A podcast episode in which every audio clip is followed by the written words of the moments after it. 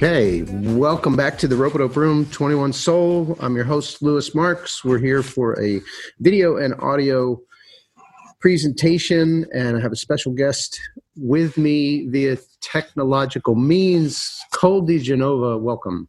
Hey, hey, Lewis. How are you? Good. Staying healthy. Staying are you good?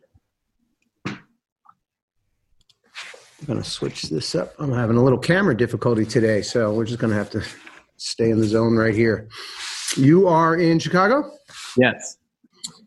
And uh, have you uh, had a lot of time to create? And- you know, in the first couple weeks, uh, I was doing a lot of recording at home, just like a bunch of songs that I had written over the last few months, and I was like, "Oh, now's my time to to dig in and and start fleshing this out." Um, but then after like the first two or three weeks, it kind of, I don't know, it's been going in waves. Did you feel pressure uh, to like, okay, I'm quarantined. I, I, I need, I need to be productive and creative. I think a lot of people. It wasn't really like pressure. I was, I was legitimately excited. Like, oh, I have so much time. I'm gonna, I'm gonna work on all this music that I've been putting off for so long. And then like after like three weeks, I was like, oh wow, this is just reality now. I think I have to like try and get my life in order also. Yeah, right, right. Get the balance back. I don't think you're alone. I, I think that that's, uh, you know, I've, re- I've read some articles. It's pretty consistent. Yeah. So um, I want to point out b- before we begin uh, that uh, Cole DeGenova's album, Really Human, uh, released on April 24th at Ropeadope. Um, a really delightful set of music and uh, we'll we'll uh, we'll let people know where you can stream it. Uh, actually, you can stream it everywhere, and uh, uh, but also you can support directly uh, by going to Bandcamp, especially on May first, where Bandcamp is waiving their revenue share. we're doing some really special things, and you know that's it's a it's a great way for people to support. So I want to start with how you came to music. Like, I, I love to hear the backstories. Where was it in the house? It was definitely in the house. My parents met in a band. They're both musicians, and um, they, uh, yeah, they were practicing. They would have band practice in our basement um, once a week. You know, the first like five or six years of my life, and I just, I just took to it. I just wanted to be like my parents, and you know, I started started taking piano lessons when I was four, and uh, was singing along with my mom to all their like promo videos and uh, yeah then i started what kind of band? it was it was like a we, we call them jobbing bands in chicago just like you know corporate gigs weddings um, that's how they were making their money for a while. But my dad also he's a sax player and he was playing in some blues bands around chicago and my mom had some more like singer songwriter type projects too but but yeah, the main the breadwinner was was the corporate band. Well, it's interesting uh, to touch on that, and maybe we can come back to it a little bit later. You know, I don't think a lot of people know what the life of a professional working musician is like, and all the different you know gigs that you have to do yeah uh, to keep things going and of course that's going to be a topic of conversation in the world over the next year uh, yeah. persistently um, so piano was first huh yep yeah, I think it was just you know we had one in the basement, and I used to just bang on it. Um, and my parents were like, "Well, this is a good instrument to start on. You know, he can he can grow from there." But I stuck with it, you know, and that's that's been my main source of income since I was a teenager. Wow, great. When did you start to write? Um, not too much longer after that. I was probably like seven or eight think I made my first uh, little tape recording of some some like cheesy little pop songs that I was coming up with. Uh, I, I really loved Michael Jackson at the time, so I think I was I was trying to make whatever sounded like Michael Jackson, even if I wanted, it was in a tape recorder.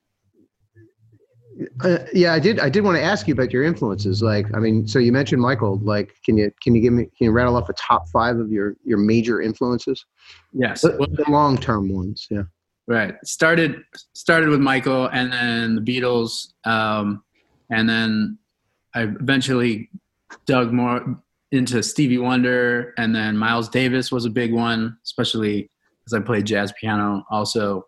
Um, and then you know the the a lot of the neo soul music that was coming out when I was uh, in like junior high, high school, like D'Angelo, Erykah Badu, The Roots, that whole sound was a huge influence. Mm-hmm. Mm-hmm. Place that. That's like uh, mid '90s, late '90s kind of thing. Yeah, like, yeah. A little, little further? 2000. Mhm. I started high school in 2001, so we were still listening to all that stuff.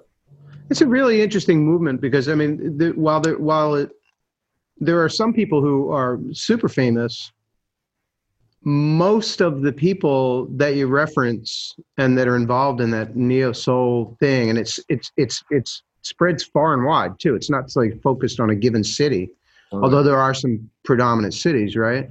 Philly, for sure. Philadelphia, yeah, but Atlanta, uh, right?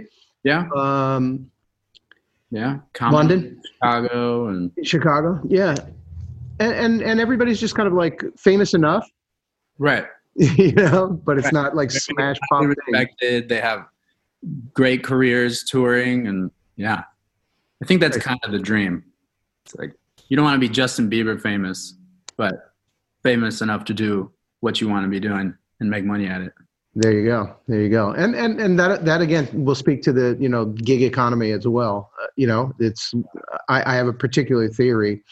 Um, actually, most of my time in this business is spent trying to, and I'll I'll reference this right now, flatten the curve, but not the flatten the curve that we've that we've heard about in the last couple months, but the flatten the curve of like the difference, the distance between the number one, the A list, uh, the the revenue that they earn, and and the you know person hustling around to make fifty to hundred dollars a day, um, because they're while I see certain talents that are phenomenal, you know, and I'm and and I mean James Brown phenomenal, right, or Ray Charles phenomenal, right, um, Michael Jackson. Uh, There's not, to me, the same kind of difference between the talent and the quality of playing and even the vibe and the feel between some of the hundred dollar gig people and the and the multimillionaires. So, yeah. Um, so you, you performed, or you tell tell me about the the different bands that you were in, because a couple that you, you're on a couple of Rope Dope records, I assume, right? Uh, No, Naughty Professor. Naughty. I, I don't know if the Naughty Professor record I was on was the one that was on Ropeadope. It might have been the one right after. Okay, gotcha. I've done a lot with Naughty Professor, and I've done, and I'm like, you know, BFFs with the whole Sidewalk Chalk crew. So we've we've all done a lot of different things together over the years, and um, yeah, You, ha, th these both of these bands really interest me, and and and your music interests me in in this particular light, and that is you're kind of like young guns in a way with with a different vibe. And and i think that as i was preparing for this i was thinking about it. It's like there was a point at which in history and maybe that went on for a long time but you, you really to show that you were an accomplished musician you had to display your chops yeah, like when you in composing and playing and performing you just you, you had to prove that you were uh, a musician uh, of the of high pedigree Yeah. in the in the in the performing but you guys all just have a vibe and you're not overworking that like yeah. What do you I- think that is I don't know. I do. it- It's funny you mention that because I like, at least with my my solo original music, I I try and hold back a lot of chops purposefully. Um, I I think I think the chops aspect is I mean is great and it's important for a, a live setting. Um, but I think to really pull people into the music, it's you know there's got to be good hooks good harmony good good vibe like you said. And i, and I think like the chops um, can sometimes take you away from that. And that's coming from someone who's I, i've been studying piano since i was four and i you know used to play rachmaninoff and studied jazz for years. And it's like i i could go really choppy and I, and I and i try to prevent that from happening sometimes. But at a show chops galore. oh sure sure yeah there's also there's also a contrast is there uh, um, and this is more of a, a, question. I don't want to make it a statement. Um, between in the composition, right? I mean, these are songs. Yeah. And I remember Terrace Martin just going nuts one time, just going like, "Jazz is great, Louis, but people need songs." You do. You I know? need songs.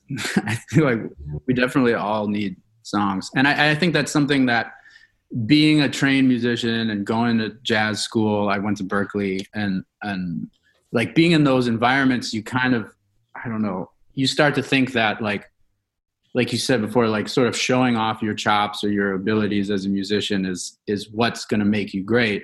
And you you kind of lose sight of of why did you get into music in the first place? Because you there were great songs you know songs that made you feel good or made you feel a certain way or songs you'd sing along to with your friends. Um so yeah it was like when i when i left uh berklee the first thing i did was was hit up some of my friends who weren't um working musicians. And i was like what what are the bands that you're listening to right now? And they were all people that i loved but i hadn't heard at all while i was at school because everyone was focused on you know other side of of the music. So i think it's important to keep the wide wide ears well jazz has a tendency to to to sort of wall itself off in that way right uh, i can i can see it from Berklee, and i can see it yeah, and Christian Scott references. Uh, he, he, had an interesting statement where he said, uh, "There are a I, I won't paraphrase him properly, but I'll do my best. Uh, there, there are a good number of people uh, who believe that the best jazz has already been played." Mm-hmm. And it seems like the schools and and you know when it comes to chops, it's it's all about copying a little bit the past, maybe maybe making it your own, but still sort of repeating the golden days of jazz, right? Yeah, totally. And, and I think that's what was like what made Miles Davis so important to me when when I was you know, first discovering music was because he was a jazz musician, but also someone who was like militant about keeping his music moving forward and not getting stuck doing doing one thing and what everyone else was doing. Um, I lived through that. I, I was able to, uh, you know, I, I, grew up in the 70s, you know, pre F legal FM, right? Uh, I was listening to radio and you could hear Led Zeppelin and the Carpenters and maybe not country music until Lynyrd Skynyrd came around or, you know, that, or a little bit with the Allman Brothers, like that, that little bit of a Southern sound. Um, but it wasn't but you didn't really hear much jazz. And then all of a sudden it was miles davis and that's, just programmed in the same place. Sorry. Yeah. No that's amazing. I would i would kill to be able to hear some like bitches brew on the radio right? I think kind of blue was probably first. Um you know i think the, the the form the long format was that you know if you were listening late night you'd get it. Yeah. But I, but it was interesting to me because you know the, there was a moment when the songs were songs enough to be on radio. And i mean i might have made my way eventually to jazz but not as quickly yeah not at the age of 17 or 16 you know i was right in it mm. so really human um, do you have a favorite song Yeah, that's hard. Uh, I guess I probably like. Well, because I've been working on it for a few years, um, I think I naturally tend to like the newer things um, mm. in general because you always think like the, the thing you're working on right now is the best thing you've ever done. Um, mm-hmm. But that track you were playing, the Lucky Few, um, I do I do really like. It's also probably one of um, probably the first song I ever recorded and released that I did all all by myself, except for except for Rico's rap verse, but mm-hmm. did it all at home.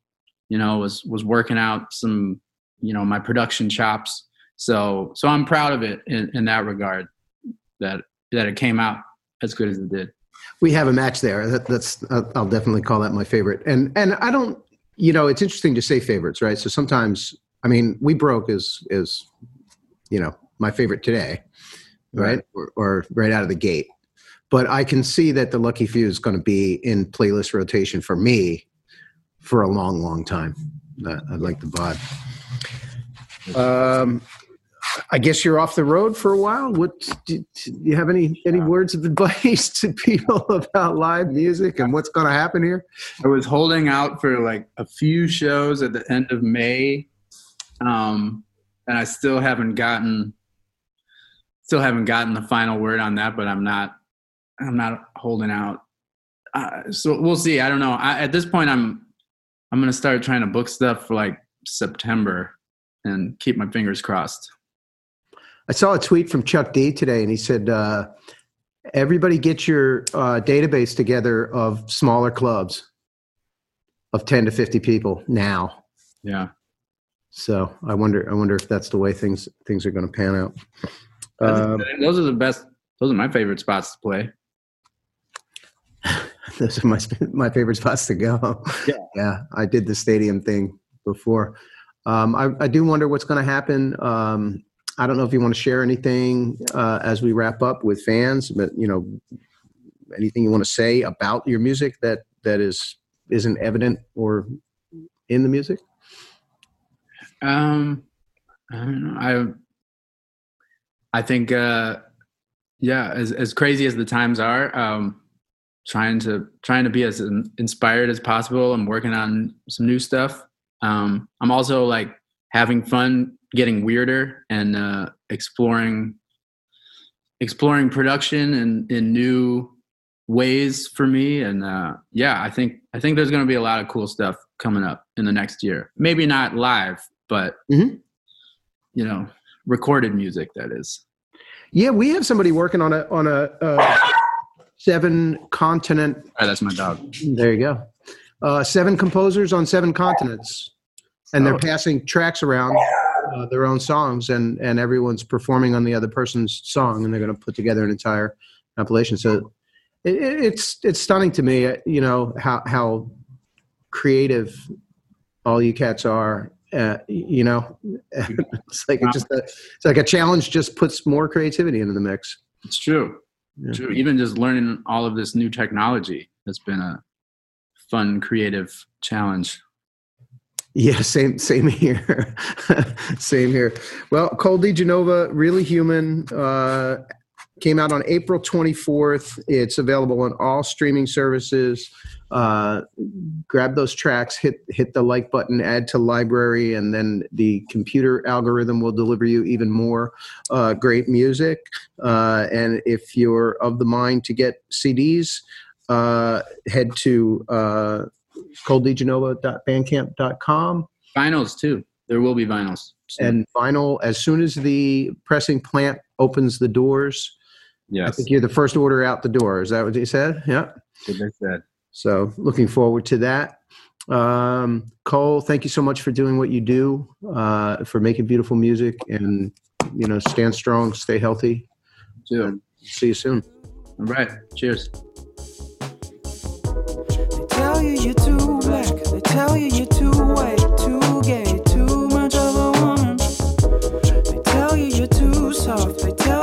too